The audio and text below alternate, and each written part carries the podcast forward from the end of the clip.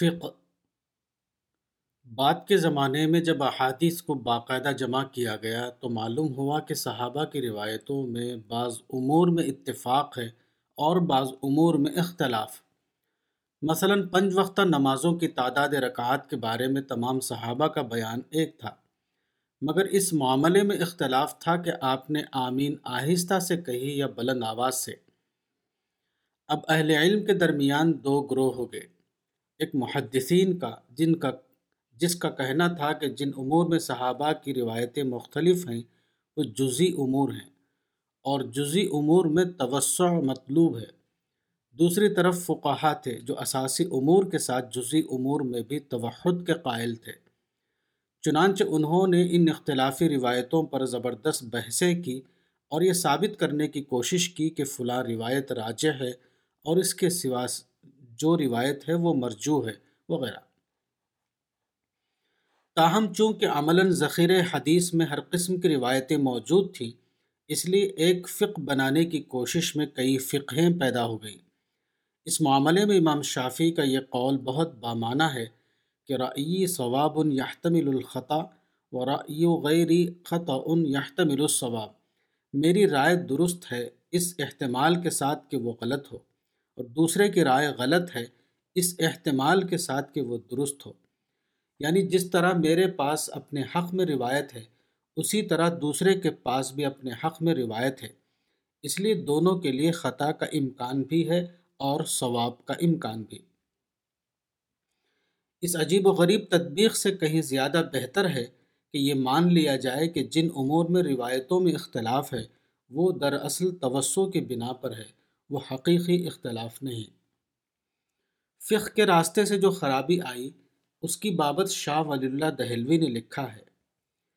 رسول اللہ صلی اللہ علیہ وسلم کے زمانے میں فقہ کی تدوین نہیں ہوئی تھی اور نہ اس وقت مسائل میں ایسی بحثیں ہوتی تھیں جیسی یہ فقہا کرتے ہیں کہ نہایت کوشش سے ارکان و شروط اور ہر شے کے آداب ایک دوسرے سے جدا جدا مع دلائل بیان کرتے ہیں۔ اور صورتیں فرض کر کے ان مفروضہ صورتوں میں گفتگو کرتے ہیں اور جو حد حد کے قابل ہے، اس کی حد بیان کرتے ہیں اور جو حسر کے قابل ہے، اس اس کا حسر کرتے ہیں اور اسی قسم کے دوسرے امور کرتے ہیں۔ مگر رسول اللہ صلی اللہ علیہ وسلم کے عہد میں یہ تھا کہ آپ وضو کرتے تھے، بس صحابہ آپ کے وضو کو دیکھتے اور خود بھی ویسا ہی کرتے، بغیر اس کے کہ آپ یہ کہیں کہ یہ رکن ہے، وہ مستحب ہے۔ اور آپ نماز پڑھتے، بس صحابہ آپ کی نماز کو دیکھتے اور خود بھی اسی طرح نماز پڑھتے، جس طرح آپ کو نماز پڑھتے دیکھا تھا۔ اور آپ نے حج کیا، بس لوگوں نے آپ کے حج کو دیکھا اور ویسا ہی کیا جیسا آپ نے کیا تھا۔ یہی رسول اللہ صلی اللہ علیہ وسلم کا غالب حال تھا۔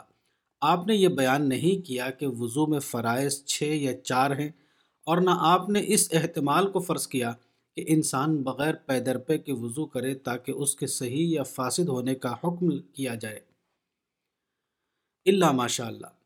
اور صحابہ اس قسم کی باتیں آپ سے بہت کم دریافت کرتے تھے۔ عبداللہ ابن عباس سے مروی ہے کہ میں نے اصحاب رسول صلی اللہ علیہ وسلم سے بہتر لوگ نہیں دیکھے۔ انہوں نے آپ سے صرف تیرہ مسئلے دریافت کیے، یہاں تک کہ آپ کی وفات ہو گئی۔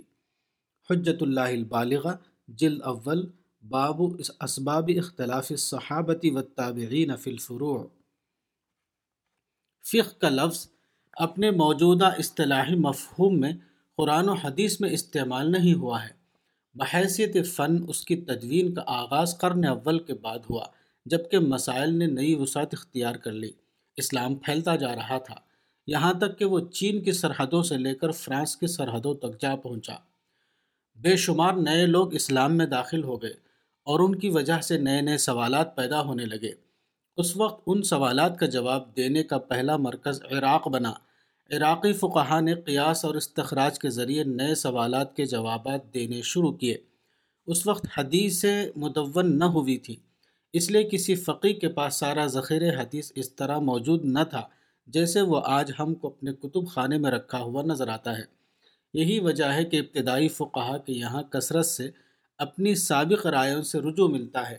فقہ کی کتابیں اس قسم کے اندراجات سے بھری ہوئی ہیں۔ ہادہ رو ابی حنیفت الاول و ان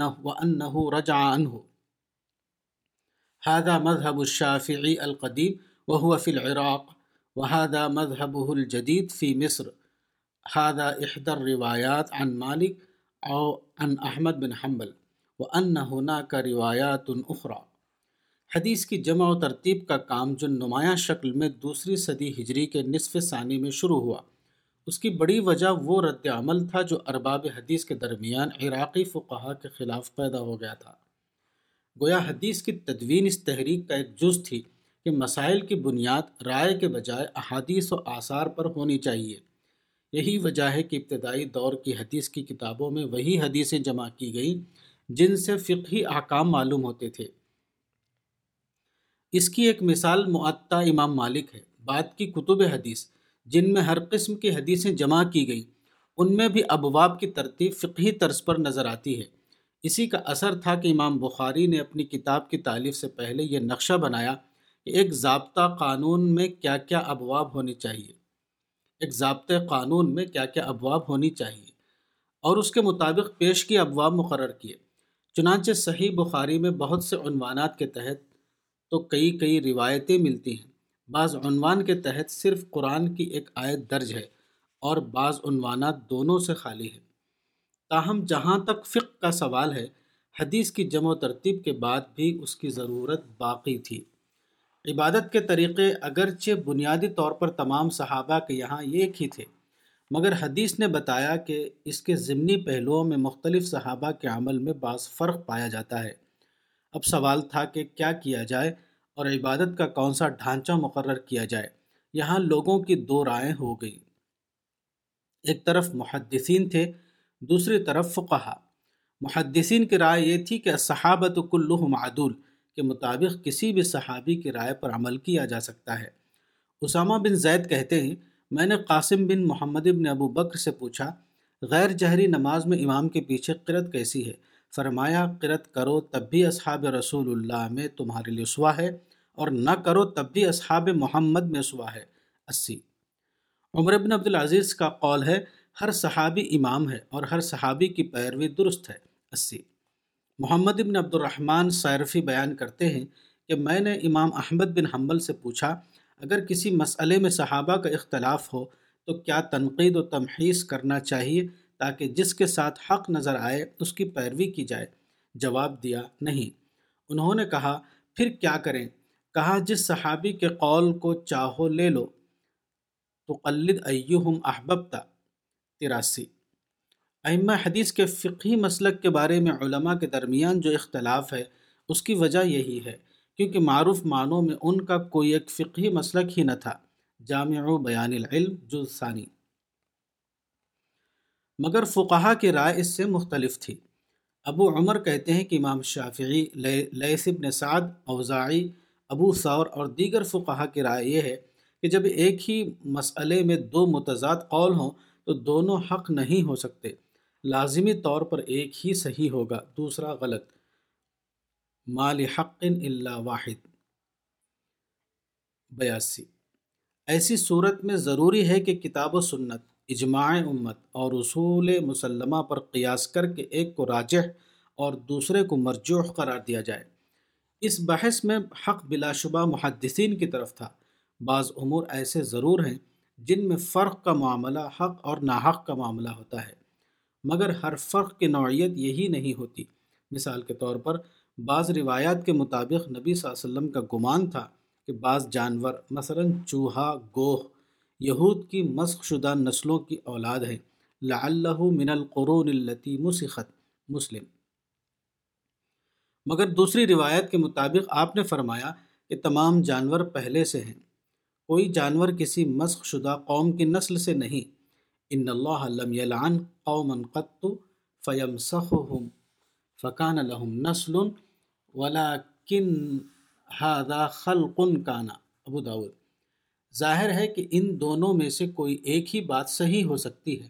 اس لیے ہم مجبور ہیں کہ ایک روایت کو ترک کر کے دوسری کو اختیار کریں۔ اسی طرح بعض روایات کے مطابق اولاد مشرقین کے بارے میں فرمایا کہ وہ اپنے آبا کے ساتھ جہنم میں ہوں گے۔ ہم مع آبا ابن کثیر۔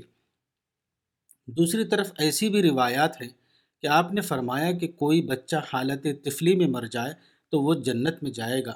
المولود فی الجنہ۔ احمد تبرانی کی ایک روایت کے مطابق آپ سے اطفال مشرقین کے بارے میں پوچھا گیا تو آپ نے فرمایا، وہ اہل جنت کے خادم ہوں گے۔ ہم خدم و اہل الجنہ۔ ظاہر ہے کہ ایک لڑکا بیک وقت جنت اور دوزخ دونوں جگہ نہیں ہو سکتا۔ اس لیے ہمارا فرض ہوگا کہ دونوں قسم کی روایات کی چھان بین کر کے صحیح تر قول کو تلاش کریں۔ مگر جہاں تک عبادت کے طریقوں میں مذکورہ فرق کا تعلق ہے، وہ نہ صرف انتہائی ضمنی اور فروعی ہیں، بلکہ ایک ایسے دائرے سے تعلق رکھتے ہیں جہاں فرق کے معنی لازماً یہ نہیں ہے کہ ایک صحیح ہے اور دوسرا غلط۔ اس معاملے میں فرق دراصل تنوع اور توسع کو بتاتا ہے، نہ کہ حق اور ناحق کو۔ یہی وجہ ہے کہ ہم ایک ایک ہی صحابی کو بسا اوقات مختلف عمل کرتے ہوئے پاتے ہیں۔ مثال کے طور پر امام مالک اور امام شافعی نے بروایت عروہ نقل کیا ہے کہ حضرت عمر فاروق نے ممبر پر آیت سجدہ تلاوت کی اور اتر کر سجدہ کیا اور آپ کے ساتھ دوسروں نے دوسروں نے بھی کیا۔ اگلے جمعہ کو دوبارہ آپ نے آیت سجدہ تلاوت کی اور سجدہ نہیں کیا۔ لوگوں نے قصد کیا کہ سجدہ کریں تو منع فرمایا اور کہا کہ اپنی جگہ بیٹھے رہو۔ ازالت الخفا مقصد دوم، صفحہ ایک سو انہتر۔ حضرت عمر مسجد میں داخل ہوئے اور دو رکعت نماز پڑھی اور امام شافی یہ بھی روایت کرتے ہیں کہ اگلے دن آپ مسجد میں آئے اور ایک رکعت نماز پڑھ کر سلام پھیر دیا۔ کہا گیا، آپ نے ایک ہی رکعت نماز پڑھی۔ فرمایا، یہ نافلہ تھی، جو چاہے زیادہ پڑھے اور جو چاہے کم۔ ایک سو اٹھہتر۔ اسی طرح حضرت عمر کے بارے میں روایت کیا گیا ہے کہ نماز میں آپ بسم اللہ الرحمن الرحیم عام طور پر بآواز بلند نہیں پڑھتے تھے۔ مگر کبھی کبھی آپ نے بسم اللہ بآواز بلند بھی پڑھا۔ ایک سو باسٹھ۔ حضرت عبداللہ ابن عباس کو معلوم تھا کہ رسول اللہ صلی اللہ علیہ وسلم نے بعض اوقات بارش کے موقع پر منادی کے ذریعے اعلان کرایا تھا کہ اللہ صلو فی الرحال۔ اس کے باوجود ان کے بارے میں روایات میں آتا ہے، حضرت ابن عباس نے جمعہ کے روز بارش کے دن اپنے معدن سے کہا، جب تم اذان میں اشہد ان محمد الرسول اللہ کہو تو اس کے بعد حیا علی الصلاح مت کہنا، بلکہ یہ فقرہ کہنا، صلو فی بیوتکم، اپنے گھروں میں نماز پڑھ لو۔ مؤذن نے جب اس طرح اذان دی تو لوگوں کو عجیب معلوم ہوا۔ ابن عباس نے فرمایا، یہ اس ہستی نے کیا ہے جو مجھ سے بہت، مجھ سے بہت بہتر تھا۔ یعنی رسول اللہ صلی اللہ علیہ وسلم۔ انہوں نے کہا، مجھے پسند نہیں ہوا کہ تم کو کیچڑ اور پھسلن میں گھر سے نکالو نبی صلی اللہ علیہ وسلم اور آپ کے اصحاب کی زندگی کے مطالعے سے معلوم ہوتا ہے کہ خدا کی عبادت اپنے بنیادی ڈھانچے کے اعتبار سے ایک مقرر عمل ہونے کے باوجود اپنی ساری تفصیلات میں ایک مخصوص عمل کی یکساں تکرار کا نام نہ تھی۔ جیسا کہ آج ایک شخص کو اپنے مسلک کی مدون فقہ میں نظر آتا ہے۔ بلا شبہ اس کی ایک متعین شکل تھی، مگر مختلف وجوہ سے اس میں بار بار فرق بھی پیدا ہو جاتا تھا۔ فرق کی ایک وجہ وہ ہے جو کسی اتفاقی سبب سے پیدا ہوئی۔ مثال کے طور پر طواف کعبہ کے وقت رمل یعنی کندھوں کو ہلاتے ہوئے چلنا۔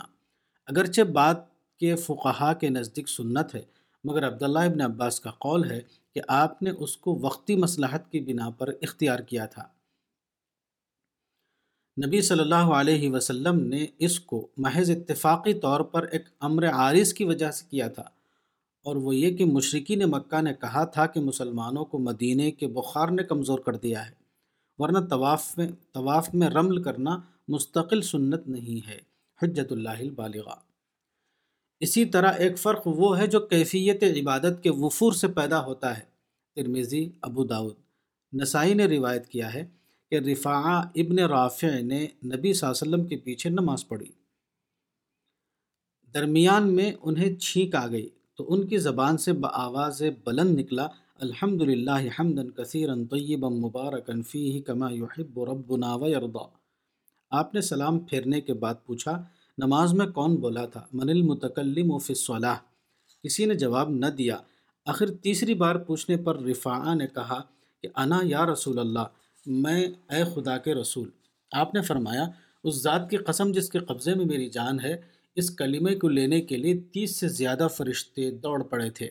مشکات، مالا یجوز و فصلاتی وما یوبا ہو اکانوے۔ صفحہ نمبر اکانوے۔ اسی طرح فرق کی ایک وجہ یہ ہوئی کہ اسلام میں اصل اہمیت حقیقت عبادت کی ہے، نہ کہ شکل عبادت کی۔ اس لیے عبادت کی ادائیگی کے دوران اگر اس کی شکل میں معمولی فرق ہو گیا تو آپ نے اس کو نظر انداز کیا اور عبادت کی اصل حقیقت پر زور دیا۔ اسامہ بن شریک کہتے ہیں کہ نبی، میں نبی صلی اللہ علیہ وسلم کے ساتھ حج کے لیے نکلا۔ بس لوگ آپ کے پاس آتے، کوئی کہتا، یا رسول اللہ، میں نے طواف سے پہلے سعی کر لیا۔ کوئی کہتا، میں نے فلاں چیز پہلے کر لی، میں نے فلاں چیز بعد میں کی۔ آپ ان کو جواب دیتے، اس میں کوئی حرج نہیں۔ حرج کی بات اور ہلاک کرنے والی بات تو یہ ہے کہ کوئی شخص اپنے مسلمان بھائی کی عزت پر حملہ کرے۔ مشکات، کتاب المناسک۔ قرآن میں نماز کی ادائیگی پر بے حد زور دیا گیا ہے، مگر نماز کی متعین صورت نہیں بتائی گئی ہے۔ حدیث سے نماز کی شکل معلوم ہوتی ہے، مگر اسی کے ساتھ حدیث یہ بھی بتاتی ہے کہ نماز کی ضمنی شکلوں میں تنوع اور توسع ہے۔ یہ کوئی کمی کی بات نہیں ہے جس کی تلافی کے لیے ہمیں ایک نیا فن ایجاد کرنے کی ضرورت ہو۔ یہ دراصل اس بات کا ثبوت ہے کہ نماز ایک زندہ عمل ہے، اور زندہ عمل کبھی بھی مشینی یکسانیت کا پابند نہیں ہوتا۔ فقہ نے بالکل غیر ضروری طور پر یہ کوشش کی کہ اس فطری توسع اور تنوع کو ختم کر کے عبادت کا یکساں نظام بنائے۔ اس مصنوعی تدبیر نے نمازیوں کو نماز کے حقیقی فائدے سے محروم کر دیا۔ وہ نماز کو ایک قسم کا عملیاتی ضمیمہ سمجھنے لگے، نہ کہ ایک ربانی سرچشمہ جو زندگی اور حرارت کی خوراک لینے کے لیے تلقین کیا گیا ہو۔ تاہم اگر فروغ عبادت میں ترجیح ڈھونڈنا اور یکسانیت پیدا کرنا ضروری ہو، جب بھی اس کا وہ طریقہ کسی طرح صحیح نہ تھا جو فقہ نے اختیار کیا۔ انہوں نے یہ کیا کہ بطور خود اپنے اپنے مداری سے فکر قائم کیے اور ہر ایک ذاتی طور پر ترجیح تلاش کرنے میں لگ گیا۔ اب چونکہ بطور واقعہ عبادات میں تنوع پایا جا رہا تھا، کلی یکسانیت کے تلاش مختلف طبائع کو ایک ہی نتیجے پر نہیں پہنچا سکتی تھی۔ کسی نے ایک طریقے کو ترجیح دی، کسی نے دوسرے طریقے کو۔ اس طرح ایک ڈھانچہ بنانے کی کوشش میں کئی ڈھانچے وجود میں آ گئے۔ مسیب ابن رافع تابی کہتے ہیں کہ اگلے زمانے میں دستور تھا کہ ایسا کوئی معاملہ پیش آتا جس کا حکم کتاب و سنت میں نہ ملتا، تو ایسے معاملے کو ثوافل عمرا یعنی عمرا کا میدان کہتے تھے۔ حکام کو اطلاع دی جاتی، وہ علماء کو جمع کرتے اور ان کے متفقہ فیصلے پر عمل کیا جاتا۔ جامع بیان العلم جز ثانی، ایک سو چوالیس۔ یہ طریقہ ایسا ہے جس میں اختلاف نہیں ہوتا۔ حکومت کا زور انتشار و اختلاف کو ختم کرنے کا ضامن بن جاتا ہے۔ صدر اول میں قرآن کی تدوین کے سلسلے میں اسی پر عمل کیا گیا۔ یہ کام اگر حکومت کی سرپرستی میں انجام نہ پاتا اور لوگ اپنے اپنے طور پر صحیف الہی کو مرتب کرتے تو شدید اختلافات کا اندیشہ تھا۔ اسی طرح فقہ میں اگر بالفرض یکساں ڈھانچہ بنانا ضروری ہو، تو اس کا طریقہ بھی یہی تھا کہ یہ کام حکومت کی ماتحتی میں واحد ادارے کے تحت انجام پاتا۔ اس کی بعض مثالیں بھی موجود ہیں۔ مثلا تکبیرات جنازے کی تعداد پر صحابہ کے درمیان اختلاف ہوا، تو حضرت عمر نے سب کو چار تکبیروں پر جمع کر دیا۔ پچسی عبداللہ بن مقفع نے خلیف منصور عباسی کو ترغیب دی ترغیب دی تھی کہ وہ ایک متفقہ قانون مقرر کر کے ریاست کی طرف سے جاری کر دے، رسالت الصحابہ۔ فقہ اپنے پہلے مرحلے میں مختلف روایات کے درمیان ترجیح تلاش کرنے کا نام تھی، مگر سوالات بڑھ رہے تھے۔ لوگوں کو محسوس ہوا کہ جمع شدہ آثار و احادیث میں تمام سوالات کا جواب نہیں ہے۔ اب انہوں نے معلوم احکام کی بنیاد پر مزید استخراج کا طریقہ اختیار کیا۔ اس طرح فقہ کا دوسرا مرحلہ شروع ہوا۔ اور وہ دور ترجیح سے گزر کر دور تخریج میں داخل ہو گئی۔ شاہ ولی اللہ لکھتے ہیں، جب علماء نے فقہ کو ان قواعد پر مرتب کیا تو ان مسائل میں سے جن میں قدمہ نے کلام کیا تھا اور وہ جو ان کے زمانے میں واقع ہوئے تھے، کوئی مسئلہ ایسا نہ تھا جس کے متعلق کوئی نہ کوئی حدیث انہوں نے نہ پائی ہو۔ اس کے بعد اللہ نے ایک دوسرے، اس کے بعد اللہ نے ایک دوسرے زمانے کی پیدائش کی۔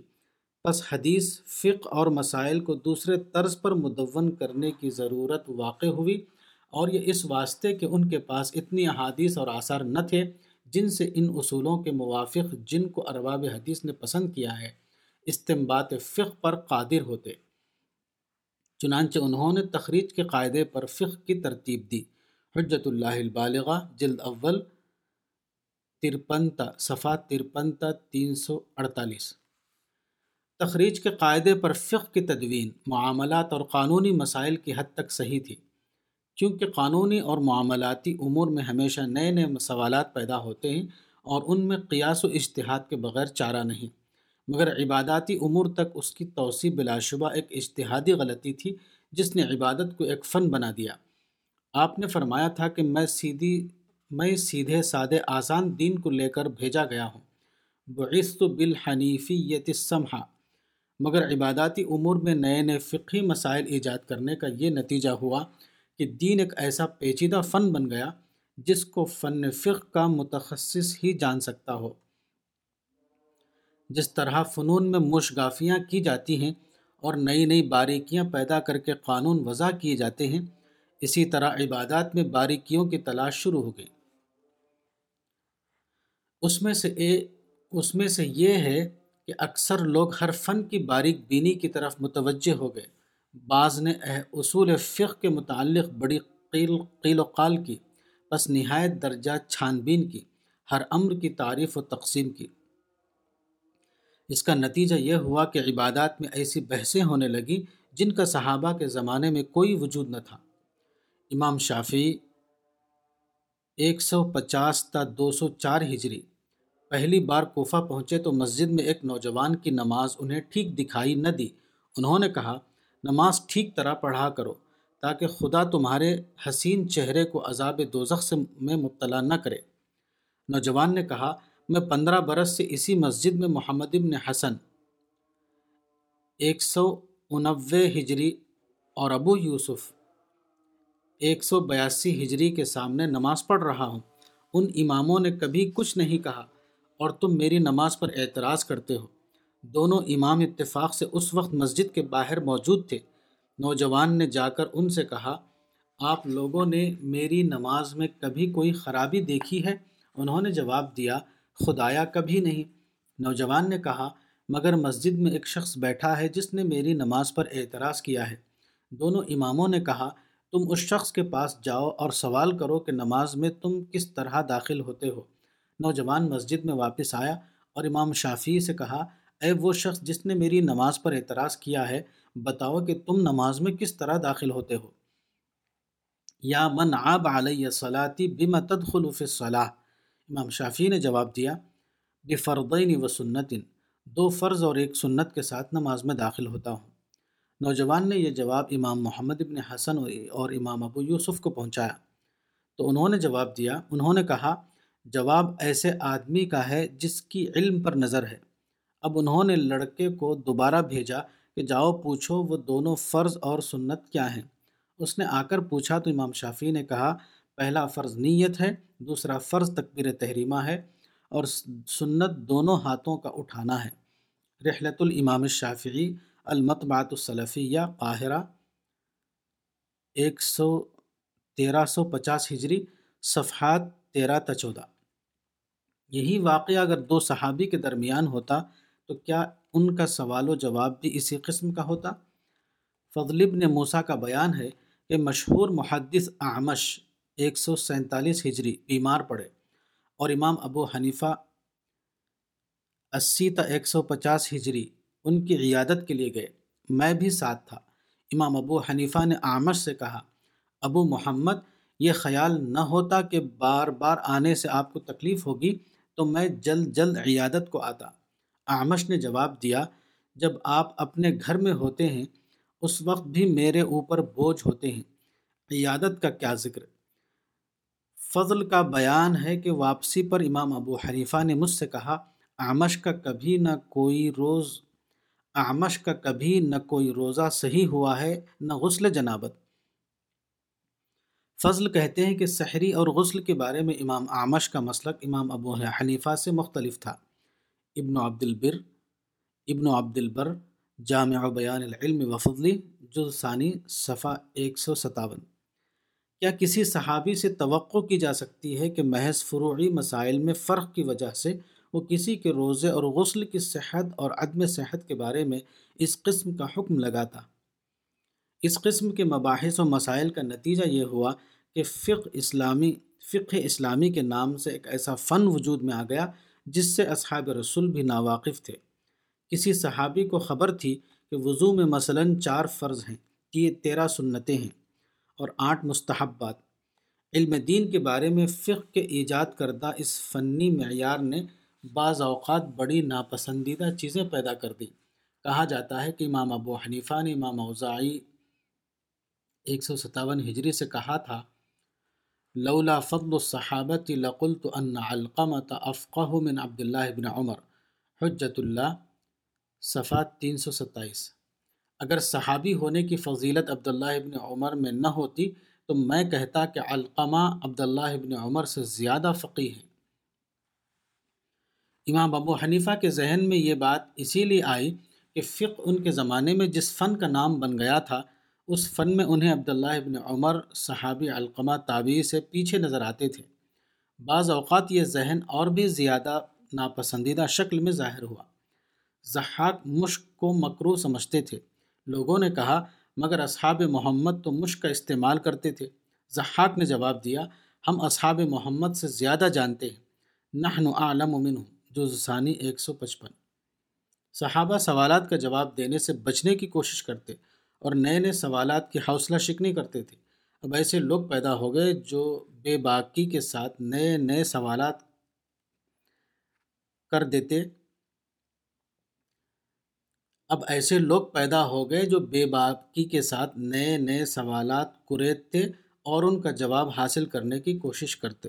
مثال کے طور پر، امام خجندی سے پوچھا، کسی نے پوچھا کہ ایک شخص شافع المذہب نے ایک سال یا دو سال کی نماز ترک کر دی۔ اس کے بعد اس نے ابو حنیفہ کا مذہب اختیار کر لیا۔ تو اس پر کس طرح سے قضا واجب ہے؟ آیا امام شافی کے مذہب کے موافق قضا نماز ادا کرے یا امام ابو حنیفہ کے مذہب کے موافق؟ حجت اللہ البالغہ، جلد اول، صفحہ تین سو اٹھہتر۔ اس قسم کی باتیں صحابہ کے زمانے میں معدوم تھیں۔ حتیٰ کہ کوئی شخص اگر کسی صحابی سے ایسا سوال کرتا تو وہ اس کا جواب دینے کے بجائے اس پر لانت بھیجتا کہ کیا تم دین محمدی کو دین یہودیت بنانا چاہتے ہو؟ مگر بعد کو یہ حال ہوا کہ لوگ نہایت دلیری کے ساتھ اس قسم کے سوالات کرتے اور جواب دینے والے فخر کے ساتھ ان کا جواب دیتے کیونکہ فقہ ان کے نزدیک سب سے بڑا علم تھا۔ ان کے بعد ایسے لوگ ہوئے جو مسائل کو بیان کرنے میں کوئی برائی محسوس نہیں کرتے تھے اور فتویٰ دینے سے خوف نہیں کرتے تھے۔ وہ کہتے تھے کہ دین کی بنیاد ہی فقہ پر ہے، اس لیے اس کی اشاعت ضرور ہونی چاہیے۔ حجت اللہ البالغہ، صفحہ تین سو باون۔ یہی وہ زمانہ ہے جبکہ اصحاب حدیث اور اصحاب رائے یعنی فقہا کے درمیان زبردست اختلاف پیدا ہوا۔ حضرت ابو حریرہ کی یہ روایت محدثین کے درمیان خوب پھیلی کہ نبی صلی اللہ علیہ وسلم نے فرمایا، یہ امت کچھ زمانے تک کتاب اللہ اور کچھ زمانے تک سنت رسول اللہ پر چلے گی، پھر رائے پر عمل شروع ہوگا اور اسی وقت سے گمراہی میں پڑ جائے گی۔ جامع بیان العلم، جز ثانی، صفحہ ایک سو چونتیس۔ قاسم ابن محمد محمد ابن ابو بکر نے فقی خوص کے خلاف احتجاج کرتے ہوئے کہا تم ایسی باتیں دریافت کرتے ہو جن کو ہم صحابہ سے دریافت نہیں کرتے تھے اور ایسی باتوں کی تفتیش کرتے ہو جن کی ہم تفتیش نہیں کرتے تھے۔ حجت اللہ البالغہ، صفحہ تین سو سترہ۔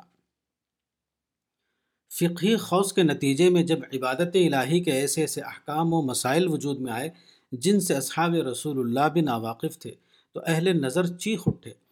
بقیت ابن الولید کا بیان ہے کہ امام اوزائی ایک سو ستاون ہجری نے مجھ سے کہا، اے بقیہ، علم وہی ہے جو اصحاب محمد سے پہنچا ہے، اور جو کچھ اصحاب محمد سے نہیں پہنچا وہ علم ہی نہیں۔ ثانی انتیس۔ سعید ابن جبیر تابعی، پچانوے ہجری نے کہا، جو بات اصحاب بدر کو نہیں معلوم، وہ دین بھی نہیں۔ معلوم یارف البدریون فلح سمر الدین۔ ستانوے۔ شعراء نے اس پر نظمیں لکھی ایک شاعر اپنی طویل نظم میں کہتا ہے، قد نقر الناس حتى احدثوا بدعا فی الدین بالرأی لم تبعث به الرسل. اٹھانوے۔ لوگوں نے کھود کرید کی، یہاں تک کہ دین میں ایسی نئی چیزیں نکالیں جنہیں پیغمبر نہیں لائے تھے۔ عبداللہ ابن مسلمہ قانبی کا بیان ہے کہ ایک مرتبہ میں امام مالک کے پاس گیا تو دیکھا کہ رو رہے ہیں۔ میں نے سلام کیا۔ انہوں نے جواب تو دیا مگر روتے رہے۔ میں نے کہا، ابو عبداللہ، کیوں آپ اس قدر رو رہے ہیں؟ فرمایا، میرا معاملہ اب خدا کے ہاتھ میں ہے۔ مجھ سے بہت زیادتی ہوئی۔ کاش اس معاملے میں میرے لفظ لفظ پر ایک ایک کوڑا مجھے مارا جاتا اور میں نے اپنی رائے سے کچھ نہ کہا ہوتا۔ اتنے زیادہ فتوے نہ دیے ہوتے۔ جز ثانی، صفحہ ایک سو پینتالیس۔ امام مالک کہتے ہیں اگلے لوگ جن کو میں نے دیکھا، ان کا یہ دستور نہ تھا کہ بے دھڑک کہہ دیں یہ حلال ہے، وہ حرام ہے۔ ماکانو یجتری اون اعلیٰ و انما کانو یقولون نکرہو حادا و نرا حادا حسنا۔ جز ثانی، صفحہ ایک سو چھیالیس۔ عبداللہ ابن مسلمہ قرشی سے روایت ہے کہ امام مالک نے کہا، یہ معاملہ برابر استوار رہا، یہاں تک کہ ابو حنیفہ ظاہر ہوئے۔ اور مسلمانوں میں رائے کو رواج دے گئے۔ خالد خالد ابن نظار نے امام مالک کا یہ قول نقل کیا ہے کہ ابو حنیفہ تلوار لے اس امت پر ٹوٹ پڑتے۔ تو اتنا نقصان نہ پہنچا سکتے جتنا اپنی رائے و قیاس سے پہنچا گئے۔ ابن عیینہ نے کہا، کوفہ کا معاملہ درست رہا، یہاں تک کہ ابو ابو حنیفہ کا ظہور ہوا۔ جز ثانی، صفحہ ایک سو سینتالیس۔ امام ابو یوسف۔ ایک سو بیاسی ہجری نے جب عباسی سلطنت میں قانون کا عہدہ سنبھالا تو فقہ کے پھیلاؤ کے لیے ایک مادی محرک بھی پیدا ہو گیا۔ امام ابو حنیفہ کے شاگردوں میں سب سے مشہور امام ابو یوسف ہیں۔ وہ ہارون رشید کے عہد میں قاضی القضات مقرر کیے گئے۔ بس وہ امام ابو حنیفہ کے مذہب کی شہرت کا اور اطراف عراق خراساں اور ماوراء نہر میں معمول بھی ہونے کا سبب بن گئے۔ حجت اللہ البالغہ، صفحہ تین سو چونتیس۔ امام ابو یوسف کو اسلام میں سب سے پہلے قاضل القضات کہا گیا۔ وہ تین عباسی خلفاء، مہدی، ہادی اور ہارون الرشید کے زمانے میں قاضی کے منصب پر فائز رہے۔ اس زمانے کے لحاظ سے ان کا عہدہ بیک وقت چیف جسٹس اور وزیر قانون دونوں کا تھا۔ چنانچہ پوری حکومت اسلامی میں فقہ خاص طور پر فقہ حنفی کو خوب ترقی ہوئی۔ نوبت یہاں تک پہنچی کہ لوگ حکومت کے عہدوں کے لیے فقہ میں مہارت حاصل کرنے لگے۔ محمود وراق، آٹھ سو پینتالیس عیسوی کی ایک طویل نظم کے چند شعر یہ ہیں۔ جامع بیان العلم وفضلی جز اول، صفحہ ایک سو چھسٹھ۔ رقیبو المراکبہ وغتدو زمرن الاباب الخلیفہ۔ صبح ہوئی اور سوار ہو کر خلیفہ کی دیوڑی کی طرف دوڑے۔ وصل البکور الى الرواح لیبلغوا الرتب الشریفہ اونچے عہدوں کی طلب میں رات دن ایک کر دیتے ہیں۔ ذاقت قبور القوم واتسعت قصورهم المنیفہ۔ ان کی قبریں تو تنگ ہو چکی ہیں، مگر اونچے محل خوب وسیع ہیں۔ متفق ہو جمع الحدیث الى قیاس ابی حنیفہ۔ متفقہ ہیں انہوں نے احادیث کو قیاس ابو حنیفہ کے مطابق کر لیا ہے۔ اس میں کوئی شک نہیں کہ مذاہب فقہ کے ابتدائی بانیوں کے ذہن میں ہرگز وہ تفریقی شدت نہ تھی جو بعد کو وقوع میں آئی۔ مگر یہ بھی ایک واقعہ ہے کہ عبادتی فقہ کو مختلف مذاہب میں تقسیم کرنے کا کوئی دوسرا نتیجہ بھی نکل نہ سکتا تھا۔ ساری تاریخ بتاتی کہ ماں بعدت طبیعیاتی امور میں دوسرے لفظوں میں وہ امور جن کی صداقت کو عقلی طور پر جانچا نہ جا سکتا ہو، انسان بے حد حساس واقع ہوا ہے۔ اس قسم کے امور میں معمولی اختلاف بھی دو انسانی گروہوں کے درمیان ناقابل عبور دیوار کھڑی کر دینے کے لیے کافی ہے۔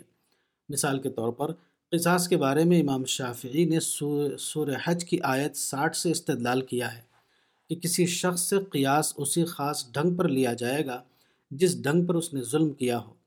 مثلا کسی نے اگر ایک آدمی کو پانی میں ڈبا کر مارا ہے تو اس کو بھی ڈبا کر ہی مارا جائے گا۔ کسی نے آگ میں جلا کر مارا ہے تو اس کو بھی جلا کر مارا جائے گا۔ مگر حنفیہ اس کے قائل نہیں۔ ان کا کہنا ہے کہ قتل خواہ کسی طریقے سے کیا گیا ہو، قاتل سے قصاص ایک ہی معروف طریقے پر لیا جائے گا۔ قانون کے ماہرین اور علماء کے درمیان قانون کی تعبیر میں اس قسم کے اختلافات ہمیشہ ہوتے ہیں۔ مگر یہ اختلاف فرقہ بندی اور باہمی تعصب پیدا نہیں کرتا۔ اس کے برعکس، عباداتی امور میں اتنا سا اختلاف بھی ایک ہی جگہ عبادت گاہیں بنوا دیتا ہے کہ نماز باجماعت کے لیے تکبیر کہی جائے تو مقتدیوں کو شروع ہی میں صف بنا کر کھڑا ہو جانا چاہیے۔ یا اس وقت جب مکبر قد قامت صلاح کہے۔ اسی لیے کہا گیا ہے، الخلاف فی الدین ینتج من الخصومت اکثر مما ینتج الخلاف فی السیاسہ۔ یہ کہنا مبالغہ نہ ہوگا کہ مسلمانوں میں باہمی اختلاف کی واحد سب سے بڑی وجہ وہ عبادتی اختلاف ہے جس کو الگ الگ فقہ کی شکل میں مرتب کیا گیا۔ حالانکہ یہ اختلاف جو حقیقتاً انتہائی ضمنی تھا اعتبار حقیقت کوئی اہمیت نہ رکھتا تھا۔ وہ چیز جس کو فقہا متعارض روایتوں میں ترجیح یا افضلیت تلاش کرنا کہتے ہیں۔ عباداتی امور میں اکثر اوقات غیر ضروری ہوتا ہے، کیونکہ یہ تعارض حقیقتاً عبادت کی ضمنی شکلوں میں تنوع کی تصدیق کرتا ہے، نہ کہ اختلاف کو بتاتا ہے، جس کو ختم کرنے کے لیے کسی علمی مشقت کی ضرورت ہو۔ اسی کے ساتھ ایک نقصان اور بھی ہوا۔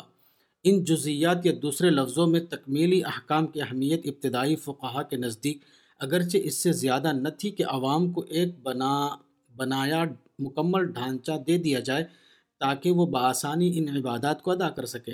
مگر یہاں بھی انسان کی تاریخی کمزوری ان کے معصوم ارادوں پر غالب آ گئی۔ لوگوں نے یہ سمجھا کہ عبادت ایک انتہائی مقررہ عمل کو یکسانیت کے ساتھ دہرانے کا نام ہے۔ اس طرح اگرچہ اعتقادی طور پر نہیں، مگر عملی طور پر۔ حقیقت عبادت کے بجائے شکل عبادت لوگوں کا مقصود بن گیا۔ موجودہ عبادتی فقہ نے اس طرح بیک وقت مسلمانوں کو دو تحفے دیے ہیں۔ ایک اختلاف، دوسرے مذہبی جمود۔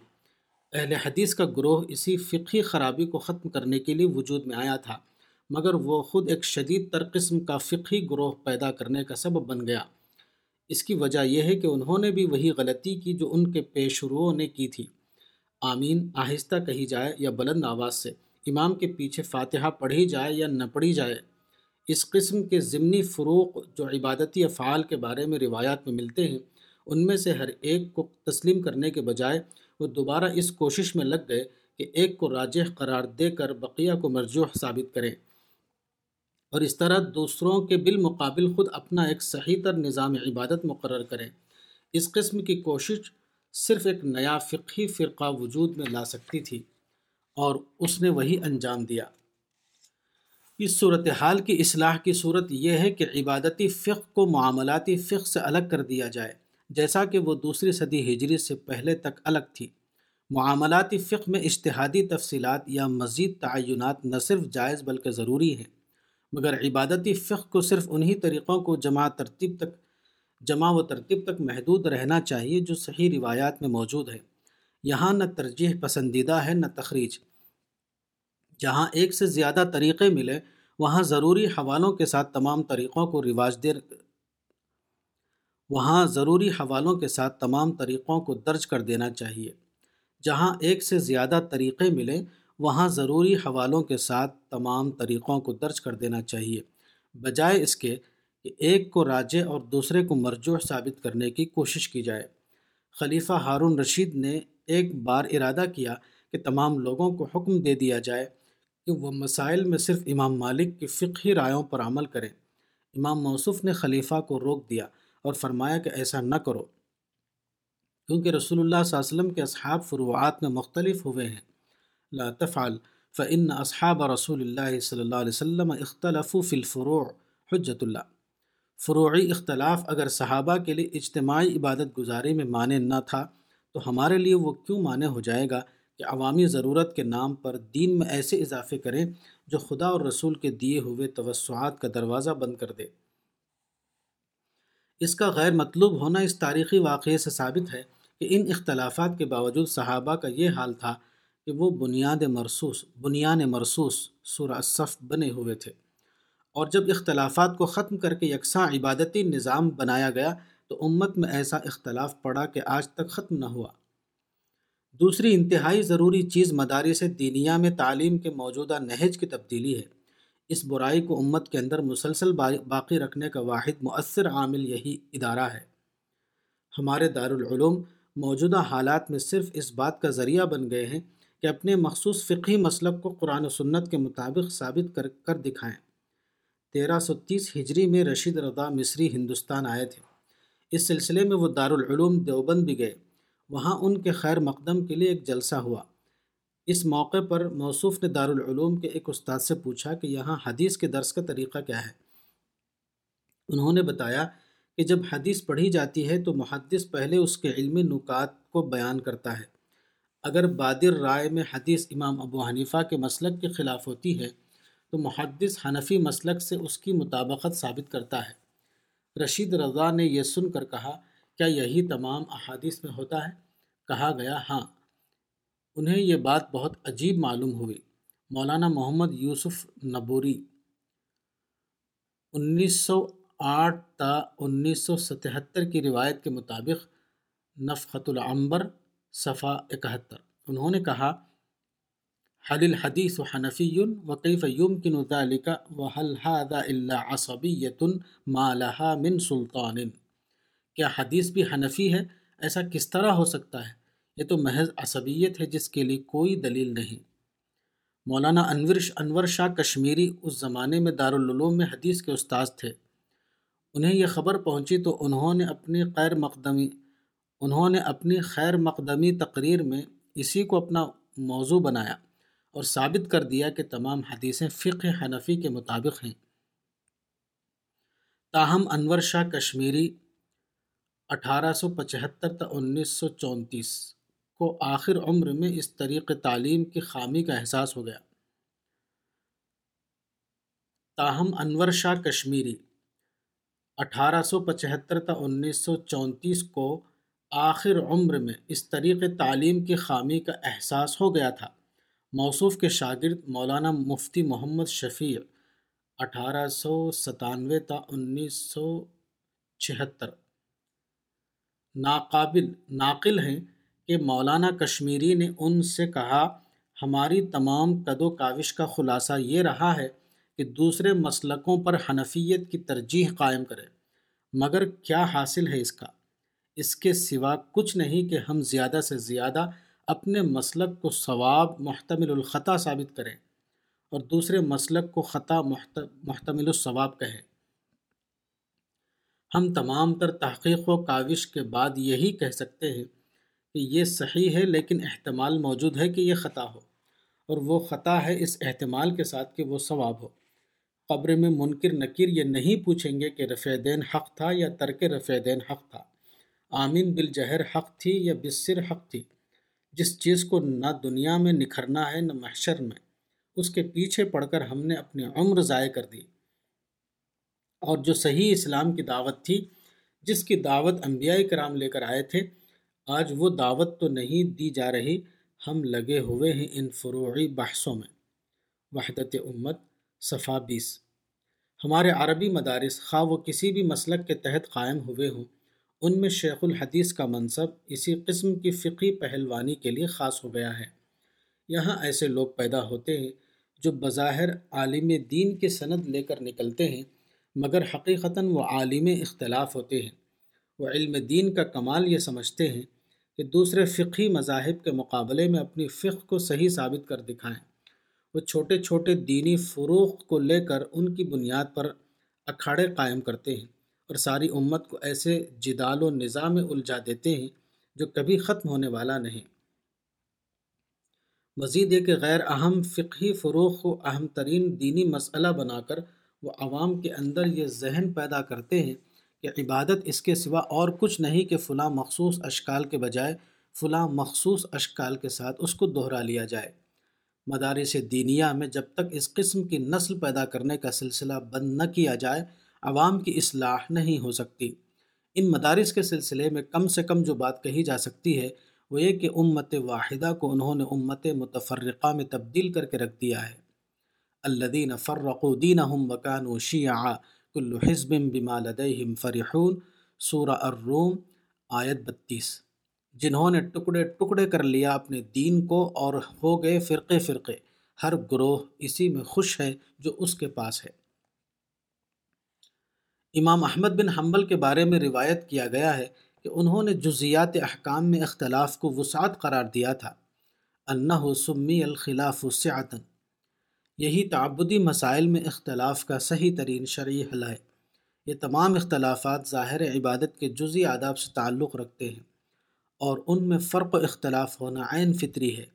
صحابہ کرام کا ان امور میں مختلف ہونا بتاتا ہے کہ یہ اختلافات اسی کے ساتھ شرعی بنیاد بھی رکھتے ہیں۔ ایسی حالت میں ان کو توسع پر محمول کرنا ہی صحیح مسلک ہے اور یہی تمام محدثین کا مسلک تھا جیسا کہ اوپر بیان ہوا۔